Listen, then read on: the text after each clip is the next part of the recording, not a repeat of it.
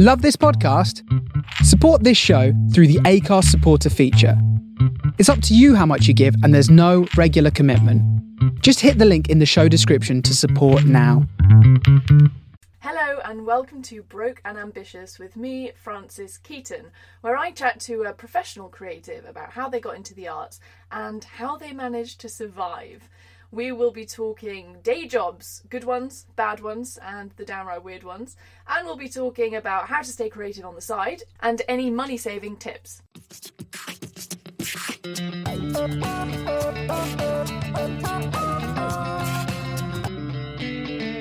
My guest today is the comedian Vanessa Hammock.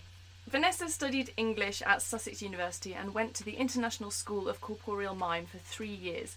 She's performed outdoor and street theatre at festivals including Latitude, Greenwich and Docklands International Festival, and Cēsis Festival in Latvia. She's produced her own work, including cycle based theatre and a 200 mile hobby horse walk from Wales to London. More recently, she's dedicated her focus to stand up comedy, taking her first solo show to Edinburgh last year, running the Bullpen Comedy Night at 2 Northdown, and writing for 8 out of 10 Cats. Sarah Pascoe describes Vanessa as a truly original comedy mind and probably the most charming performer at the Fringe. And Lou Sanders says Vanessa is the most fascinating, funny person I know. Here is my conversation with Vanessa Hammock. So, how are you today, Vanessa? I I am okay. I mean, I yeah, it's definitely a funny time to be talking about our careers and stuff, isn't it? Because it's just like keep smiling. Yeah, I know it really is. How how are you coping with lockdown? I don't feel like I'm coping great, but I definitely feel like I am one of the lucky ones. Like, you know, as you know, we've both been furloughed, um, which is like an amazing blessing. I I definitely it I have a few different strands to like how I earn money. And in this situation, having a combination of self employed stuff that I do, things that I've got funding for myself, um, gigs, but also having a bit of PAYE is um, you know, it's been such a blessing in this situation, and my heart just really goes out to anyone who's not been so lucky. We are very lucky. Just for for the listeners' benefit, uh, I know Vanessa through one of the day jobs that we both have, which we both really enjoy. It's a tour guiding job, and uh, I'm absolutely delighted to have you on the podcast because you're always making me laugh, and uh, I think you're the first comedian that we've had. I know you do some writing and acting as well, but you're mainly a comedian. Is that right? Uh, yeah, that is, that's the situation that it's becoming. So I'd say that I've only really prioritised comedy in the last two years. Oh, right. Um, but it feels like a yeah. I mean, I've, I've I think I did my first gig like over ten years ago, but I never kind of like. Basically, my friends started doing it, and I'd never even. Um, I didn't know it was possible to be a comedian. Honestly, I thought to me it was like being a, a dog or a juggler or like. An engineer, like which I guess juggling and engineers are both things that you can become easier than becoming a dog.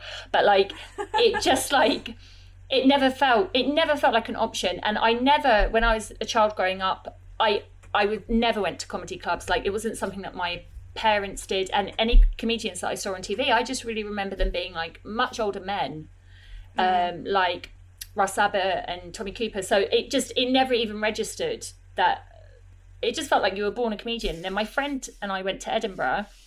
Um, I went to visit her up there, and she took me to see some female comedians. So the first ones that I saw were Lou Sanders and Josie Long, and it just blew me away. And I was like, "What is this? I didn't know you could be a girl and be a stand-up comedian." And like, it was so young and it was so fresh and so funny and so relevant. And so that was the first thing that ever put it on my map. But I always felt like, you know, I wanted to be an actress um, since I was five years old. And then when I was at uh, university, our, our drama society was very much like you would produce your own plays. And then I began doing that. And then just sort of went into like this very like theatre making role. So even when I was for oh I'll, I'll try and do a stand up gig and see how it goes, I never felt like I was a comedian.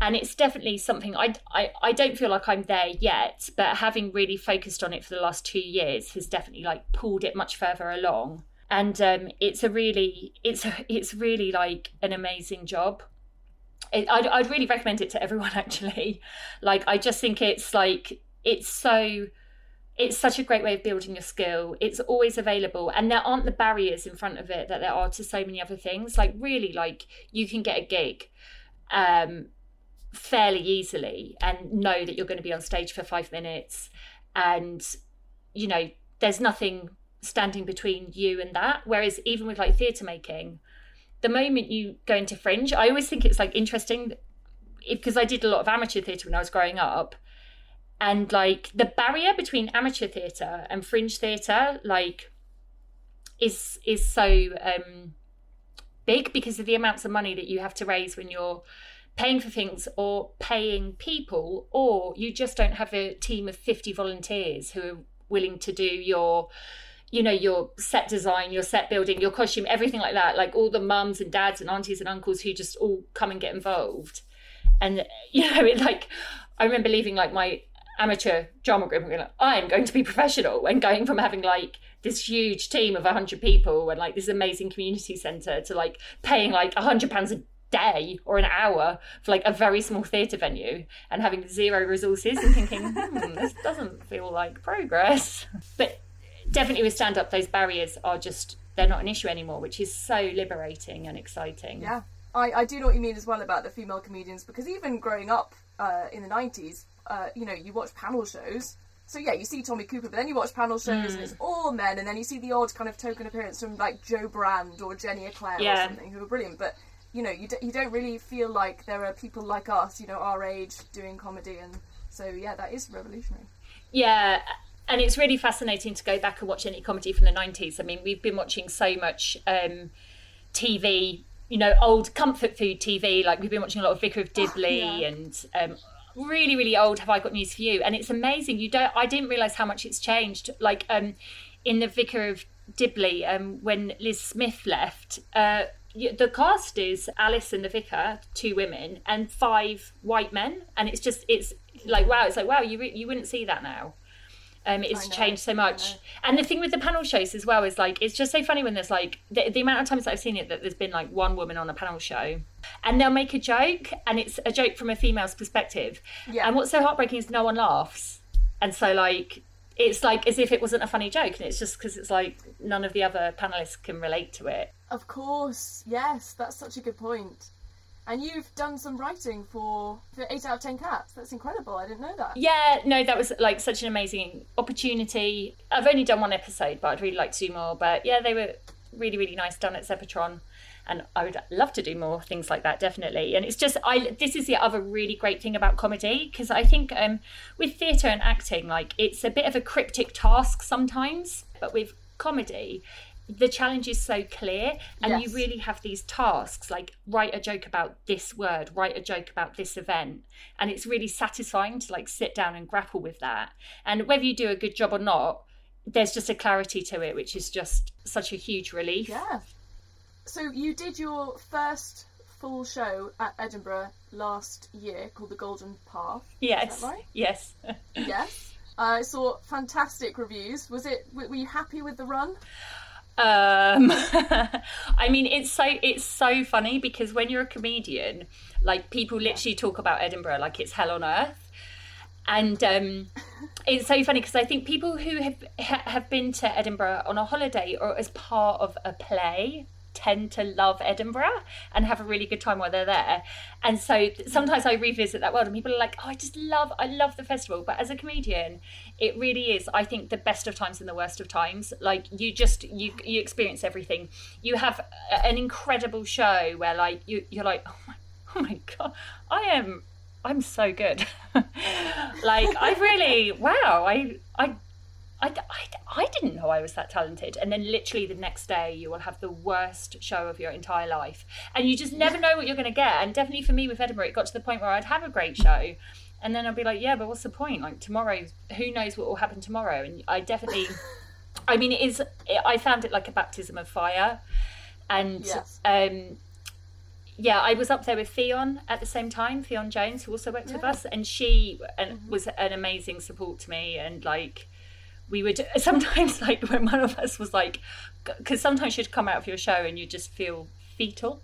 So you'd lie down in an alleyway like a rat that has ingested poison and we would just send each other like a he- like help on WhatsApp, and then our um our location. You know, you can show your like live location, and then you would just Oh watch the other person get closer and closer to you, and just find you like splayed on the floor, and then we'd like revive each other. But then the great thing is like you do have to get up and do it again the next day, and anything can happen. It can be like a completely different story. And as much as I actually got kind of two reviews um, they, they were the only ones that I managed to find, and one of them was quite positive, and one of them was quite negative, and I really agreed with them both, and I really felt like yes, that's how I that's how I felt they went.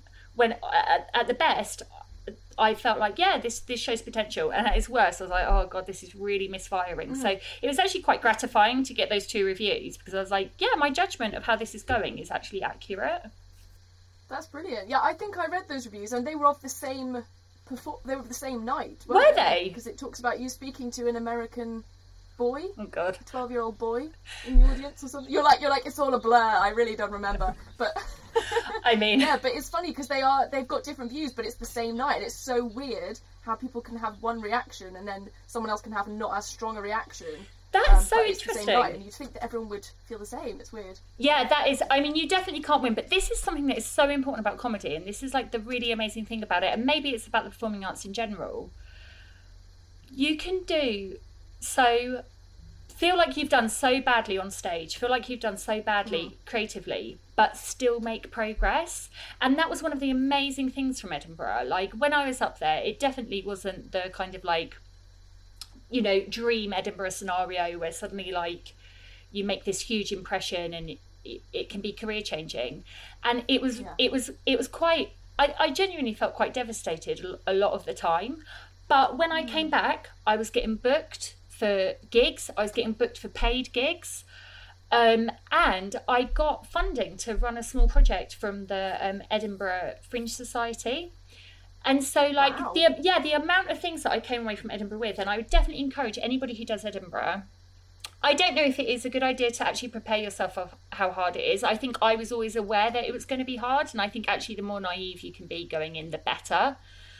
Um, but I think don't judge it on the month, judge it on the year, because you Okay. you can have a really successful Edinburgh and not even realise it until a year has passed, and you actually look at the amount of work that you booked as a consequence of doing it. And also, people do treat you completely differently. I think when you have done an hour long show, because uh, come hell or high water, you've been on stage for 50 minutes and even if only five or ten minutes of that was really great material in general that's all you're going to be doing at open mic nights anyway. So if you know someone's done 50 minutes it's really likely they're going to be able to come and do a really mm. good 10 for you. Mm-hmm. So you said that it's just the last two years that you started to get into comedy fully, and you've just done your full length show last year. So what first got you into it, and what can you remember your first gig? yeah so my very first gig was all that time ago. That was about like 10 years ago. And i do you know what? They recorded it and i've still got the recording of it. So i really treasure that.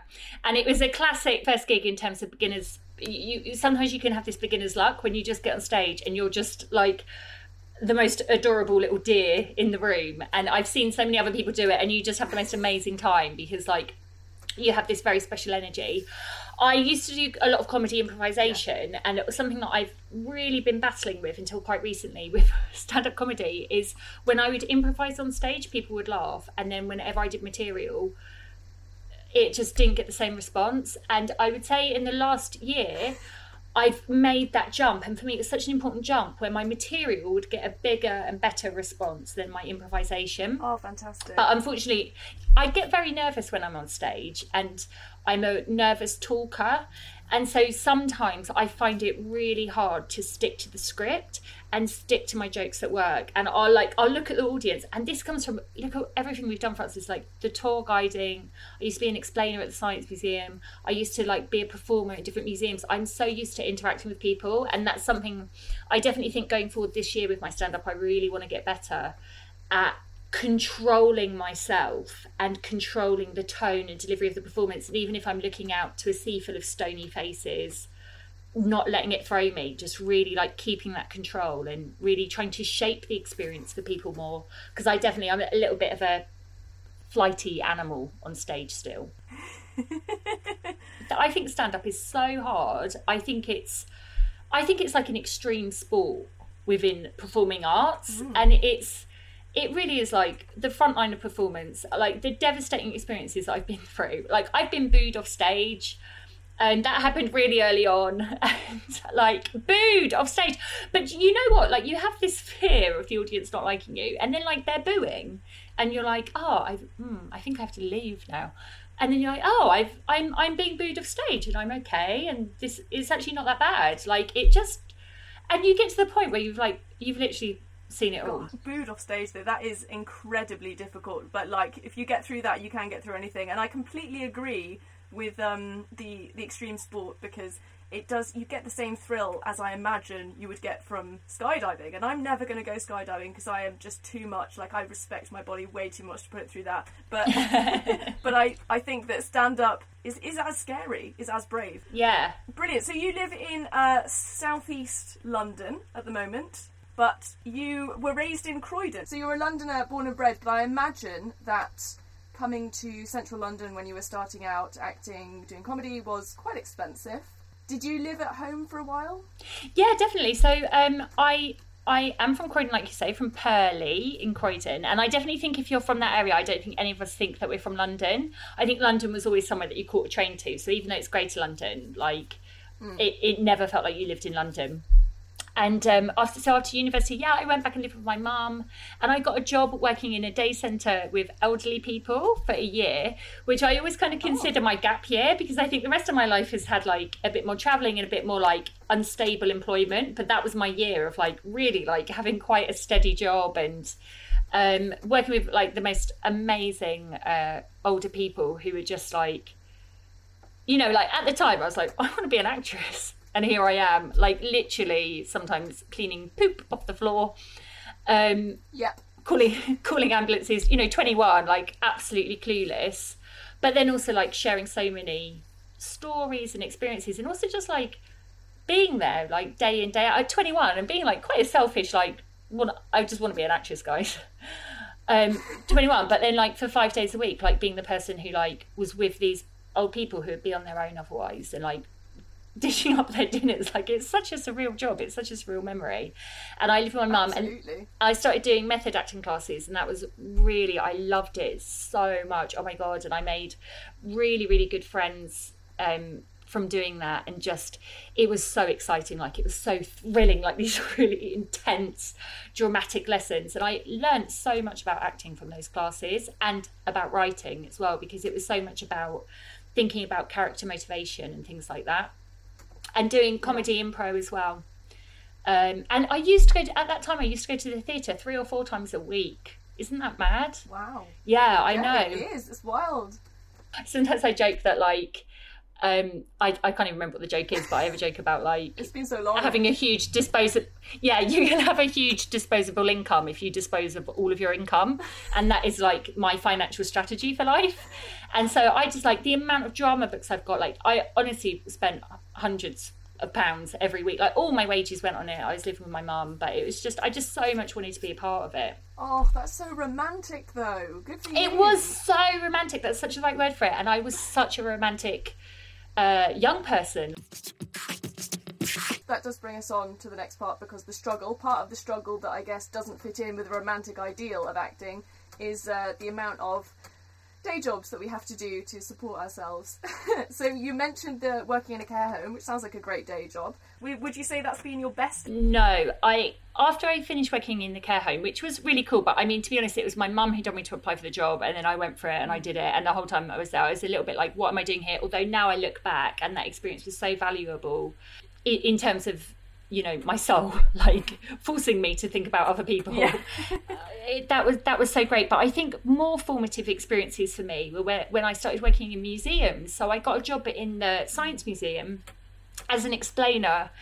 And it was such a great job um, for that year. We were all a very very similar age. Um, a real combination of people who had just done phds people who um, were aspiring actors aspiring writers artists, there were people who had left to teaching. I mean, I say we were all the same age, but we it was actually quite diverse. And I'm friends with so many people from that time now, and I can remember that time.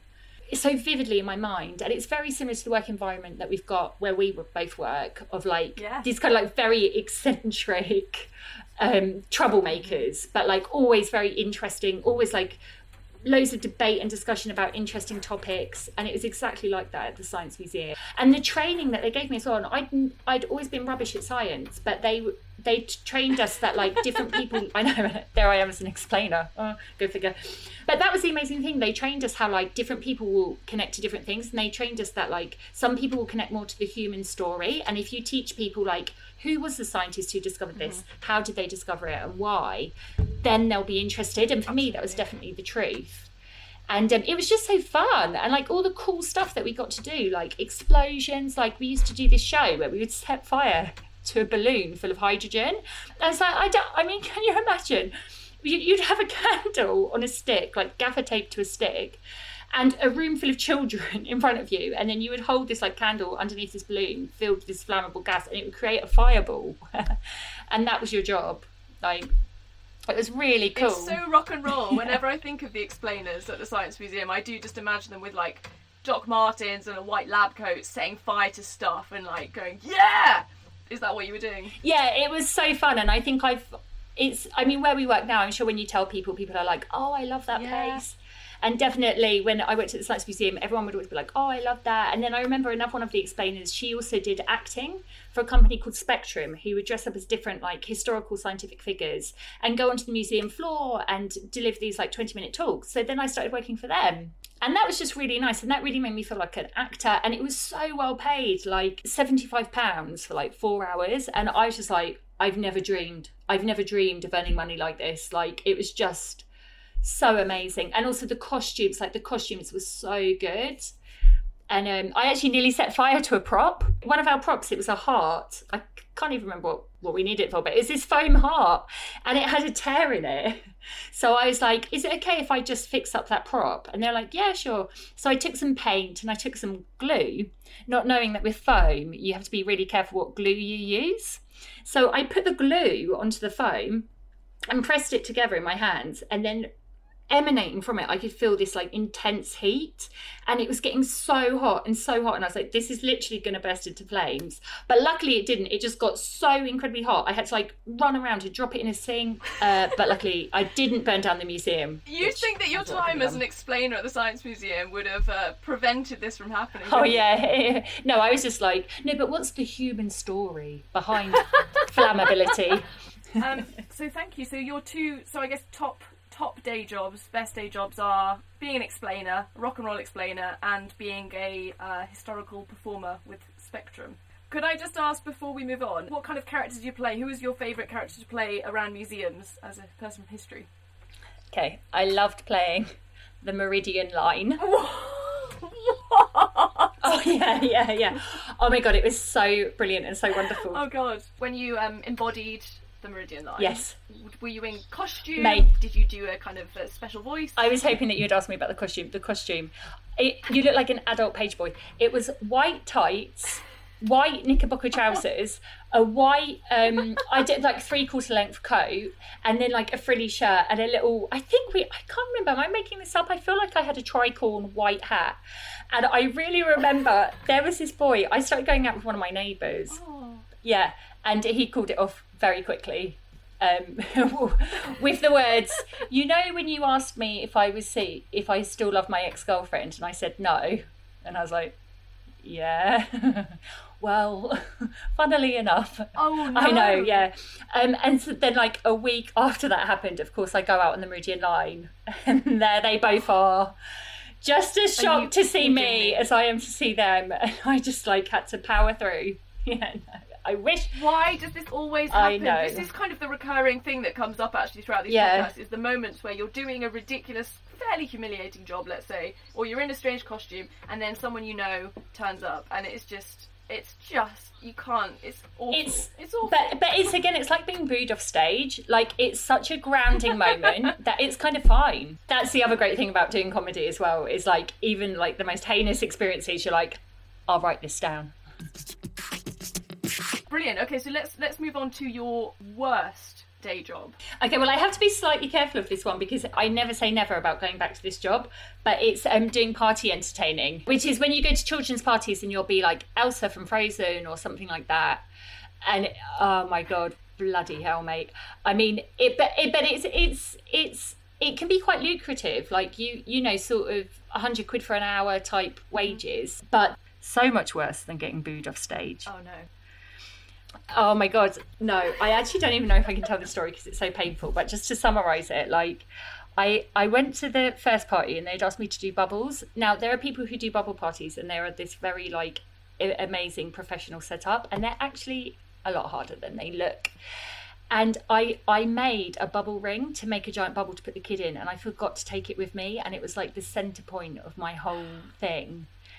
And then like, it like I, I actually don't think I can even bring myself to tell you. Uh, like there was just this moment of like nightmare of like I, I need it and then like there was some tinfoil and then I was like I can maybe I can use the tinfoil yeah. to make this like this prop because all it is is a trough for the the liquid. Oh. and then i was just there at this party in this situation and i was like oh this is this is an actual nightmare. Like i'm in an actual nightmare. Here I, i'm having this is and then uh, genuinely like shall i just run away? Like shall i just shall i just go to the front door and run? Which is actually what i what i truly wish i had done.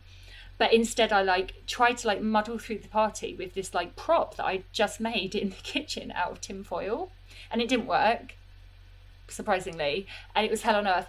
But then the worst thing is because I felt so bad about it, I um I stayed really late at the party, and I'd been booked for another party that afternoon. Right. But I left enough time to get there, but I got caught in traffic, and then for this second party, I had to be, I had to be dressed as a clown. Oh no. So I was like in the back of this Uber dressing as a clown, which is just like so so it was just such like such a horrible metaphor for the situation that I was in because I was like I'm so incompetent I'm so incapable putting on these like giant shoes. I was crying crying while doing my makeup. So I was like just stop just like covering the tear stains with this like white makeup. And then I got oh, to the second party you. an hour late. And it was so surreal. And I was just like I mean I was like obviously this career is over before it's begun. But the woman was like so understanding it was really weird that she specified a clown. As a party entertainer, you never get booked to be a clown because most children are scared of clowns because of it. People hate those guys, yeah. So I was a little curious about this child. the child had some weird aggression fetish, if it's okay to describe a child's um, motivation like that. I'm not sure it is, but we'll go with it. Yeah. Yeah, there's very much that was very much my side of the experience, and I went in and the child looked at me and like gritted its teeth and its eyes lit up and it came. And the first thing it did was like stamp on my giant foot.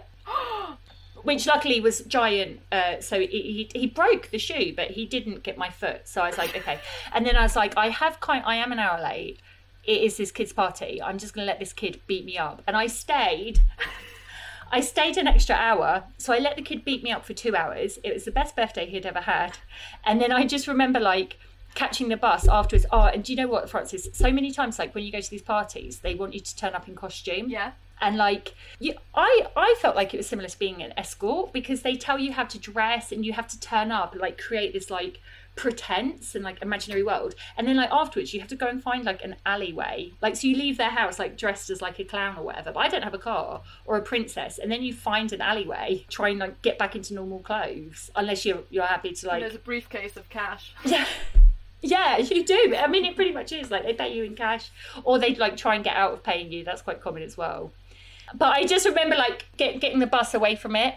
And um, I had this like bag full of all the clown equipment, and then as I was getting on the bus, like the, uh, the clown shoe fell out and I had to like scream to the bus like the bus was pulling away and I was like my shoe my shoe oh my god this is honestly a scene from Joker like Joaquin Phoenix just being beaten up by people losing his shoe I really feel for you. That's the most horrendous story I've ever heard. That's yeah. the worst day known to humans. It, it really was. Thank you so much for recognising it. It was the worst day to human. It was hell. Also, I'm really worried about that boy. you cannot go through life expecting to be able to beat up a clown whenever you feel like it. I know, and I'm, I'm part of the facilitation of that, and I feel dreadful. Yeah. yeah, you're like, but that lady let me do it. Yeah. No integrity, no room left for personal integrity there. Yeah. Oh, you poor thing, Vanessa. Well, yeah, as we said, still possibly might go back to that, but that I think that's going to be the the title of my autobiography. No room left for personal integrity. We love to make a new catchphrase on this.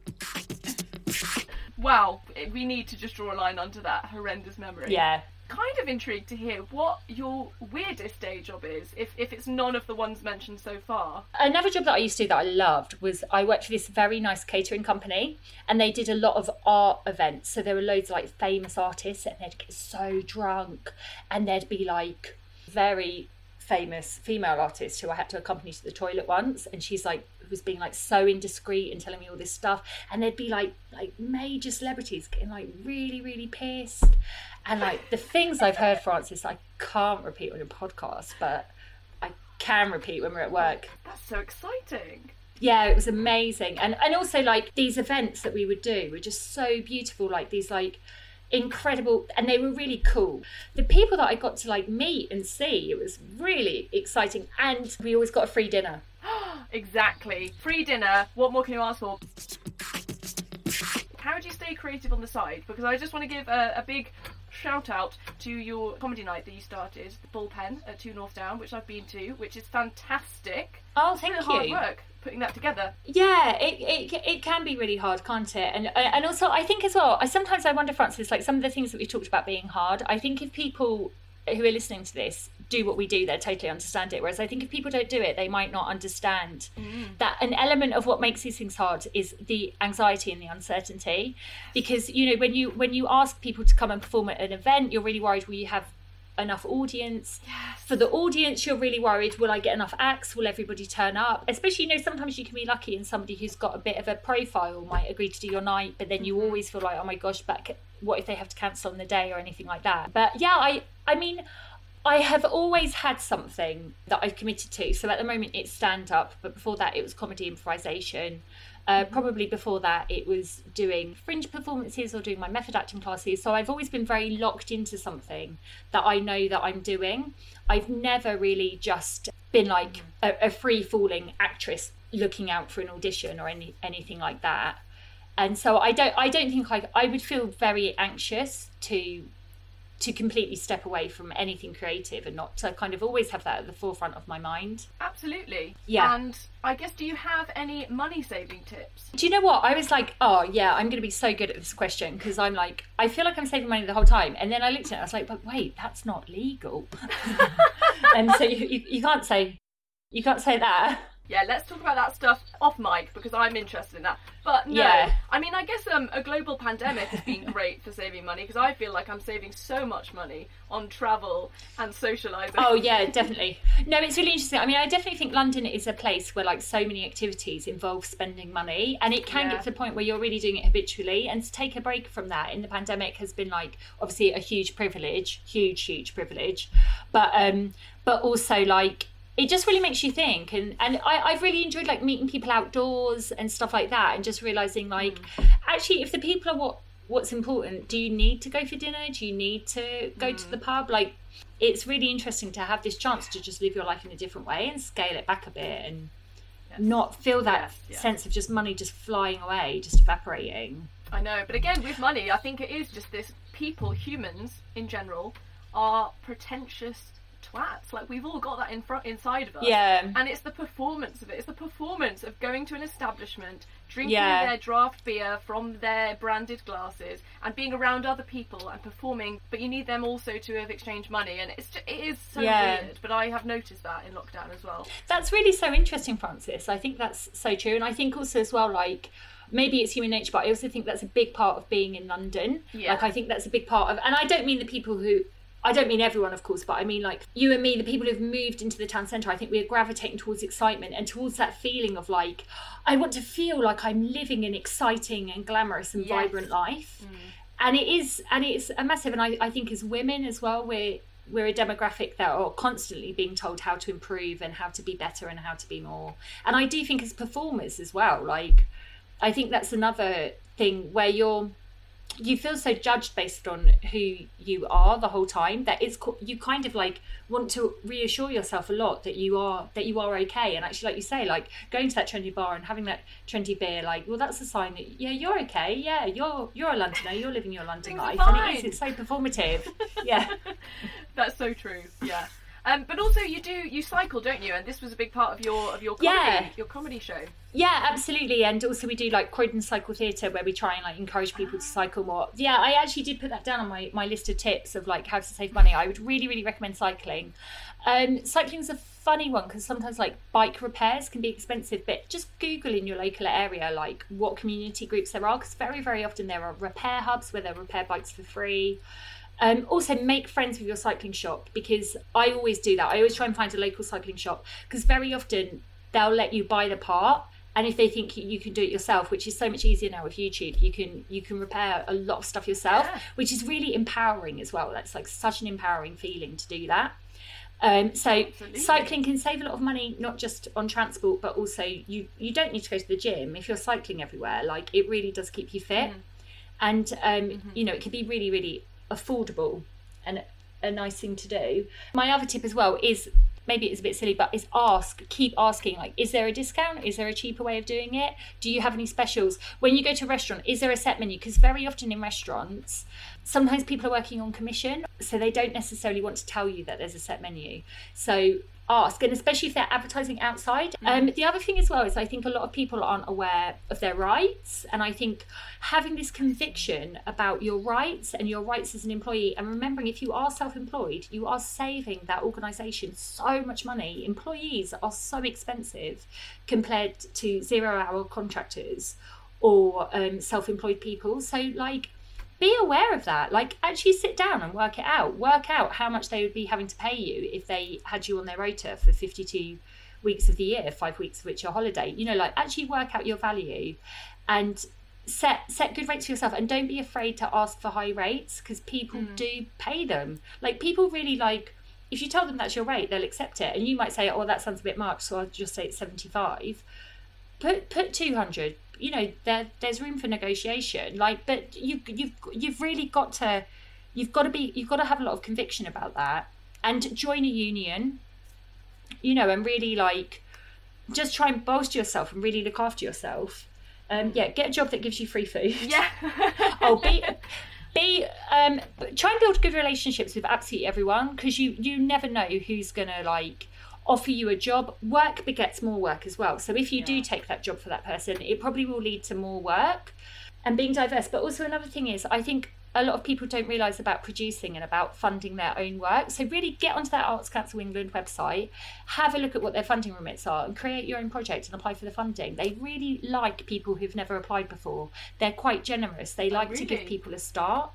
Um, and then, yeah, yeah, absolutely. And there are so many different funding sources out there. Connect with your local council. They can be so supportive in terms of supporting creative projects. And I really think in my 20s, without realizing it, I was just doing different odd jobs. But you really develop the areas in which you start to feel confident. So I think because I produced a lot of my own stuff, I think that is why, even though it's challenging, I always feel like I can do that. I always feel like I can produce something myself. And I think it's worth kind of like start to just identify like what are the areas that you're excelling in or that you keep coming back to and how could you build it up and make it more and more sustainable. Yeah, that's fantastic. Honestly, they are some brand new tips and they are brilliant. They were like little bullets of genius. Thank you. And finally, Vanessa, what would be your dream job if you could do it? So it might be comedy, acting, anything. Oh god, well there's so many, aren't there? But I, I wanted to go back to my roots and go back to that like twenty something who used to go to the theatre four times a week. I was just so in love. And I remember seeing um, Robert Lepage, the Dragon trilogy, at the Barbican. And just like to me, it was it was just the most amazing day. I saw the whole trilogy in one day, so you were there for about seven or eight hours, and it was just bliss. It was just so so blissful. And I did, do you know Robert Lepage? I don't, but it's such a flash of the past because our drama teacher at school, when I was doing uh, GCSEs, she was she'd just seen I think that, and she came back and she went, guys, she was very dramatic as drama teacher. Oh. She was like, Robert Lepage, Robert Lepage, And she just sort of left it at that, and she was being like, "This is all you need to know." And me and my best friend Hattie, we just sort of we were writing notes and we just sort of wrote down this name and underlined it, but like never looked him up, never did anything with it. Yeah. yeah, I mean, it, yeah, it, it, it was just, it was such a great performance. And so, like, to do something like that, I think the Barbican and the National Theatre to me when I was younger were just like the idea of Yes. that it's something that I really romanticize. So I think if I could ever go in, I'd love to do that for my younger self. I'd love to know for her that that she she did eventually get to do it, Oh, that's fantastic. That's so unique. and a million other things as well. You know, like all of us. There's there's definitely a bucket list. Yeah. Oh well, thank you so much for coming on Broken Ambitious today. Honestly, it's really a pleasure. And Oh, thank you. It's such a pleasure to do it. yes, and thank you as well for doing it when it's 27 degrees on a Friday afternoon. I mean, honestly, what am I? I'm torturing you. This is not what we should be doing. Absolute, my pleasure. Good luck with everything. I'm sure comedy will be back on the menu very soon. Fingers crossed.